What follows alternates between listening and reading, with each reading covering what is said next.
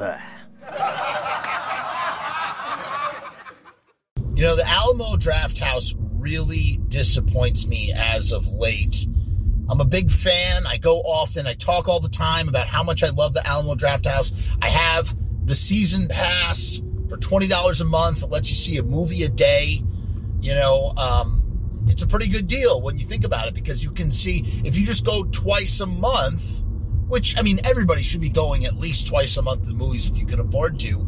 And you can really afford to do that with the Alamo Drafthouse season pass because, you know, uh, you go twice a month and the thing pays for itself.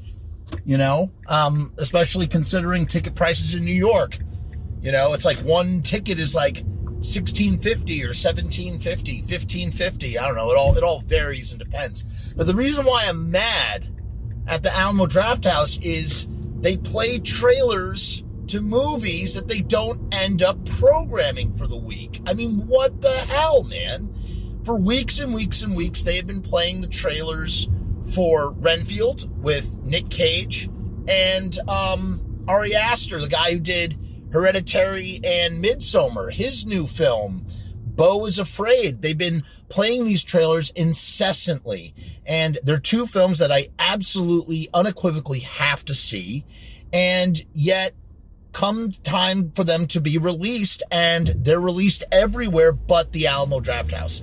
So you are basically showing us trailers for things that we can't watch in your theater. And here's the thing. I try to exclusively go to the Alamo Drafthouse to see movies. Why? Because I like the culture. I like, you know, they're very much against talking in movies and being on your cell phone and all these things. They set a good precedent. They set a good tone um, for the movie going experience. That's not to say that that stuff doesn't happen from time to time, but they, you know, it, it happens a lot less than other theaters that you may or may not go to. In any case, now because Renfield and Beau is Afraid are both playing at the, you know, the city center deluxe or Cineplex or whatever the hell it's called. I have to shell out an additional 40-ish dollars to see two movies that I could have seen at the Alamo Drafthouse. And why do I say could have? Because you were showing the trailer. Here's the thing about trailers. When you put a trailer, a coming attraction at the head of a movie, it is a, it's a promise. It's a promise. Hey, not only are we have not only is this movie coming to theaters, but it's coming to our theater. That's why we are advertising it to you. Get it? Right? Doesn't that make some kind of sense? You know, do I need a little disclaimer at the end saying this movie is coming to this particular theater? No. You know why? Because if you're showing the trailer to this movie, I'm assuming it's coming to the theater, man. Otherwise, why show it to me? And what's utterly frustrating, and this has happened before, man. This happened with Bones and all. This happened with The Northman. Both times I had to go to different movie theaters to see these movies. So I'm not only paying for my season pass, which is $20 a month, but I'm now shelling out $16, $17 a piece to see a single movie simply because the Alamo is not playing it. And why am I mad? Again, why am I holding the Alamo accountable for these matters?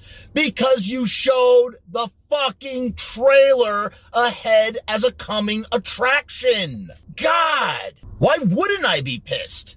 If I see a sign at your concession stand for Coca-Cola products and then you serve me Pepsi, don't you think I would be a little confused or flustered or even upset that I didn't get what was intended to me? Maybe I'm a friggin' uh, Coca-Cola guy. Maybe I'm loyal to only Coca-Cola products you know, and therefore I am, you know, uh, I'm a patron of your place because I am loyal to this brand in the same way that I am loyal to the Alamo Drafthouse, man.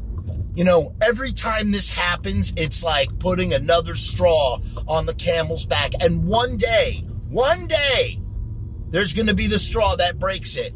And then I'm going to cancel my season pass and I'm going to go somewhere else. And I really don't want to do that. But I can't tell you how much of a bummer it is to be a a deep and passionate lover of movies, of Nicolas Cage movies, of Ari Aster movies, of horror comedies, of genre films, and two of like the premier ones that two of my most anticipated releases for the year are not even playing at my movie theater despite the fact that they are showing the motherfucking coming attractions for them? What a fucking tease. Really?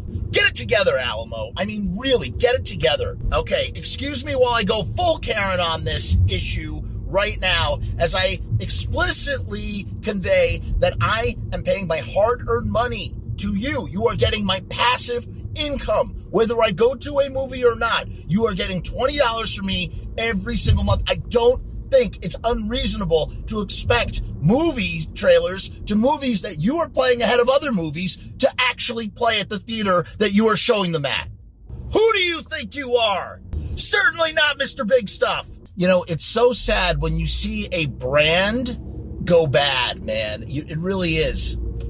What makes it even more frustrating and grating is that you're showing movies that have been in the fucking theater for three weeks already or four weeks. I mean, John Wick. You've had John Wick playing for like almost a month now, man. Or whenever it came out. It's so disappointing to go on the app hoping and praying that Renfield's going to show up and seeing the same showings for John Wick and Super Mario Brothers that have been there for weeks. Get it together, Alamo.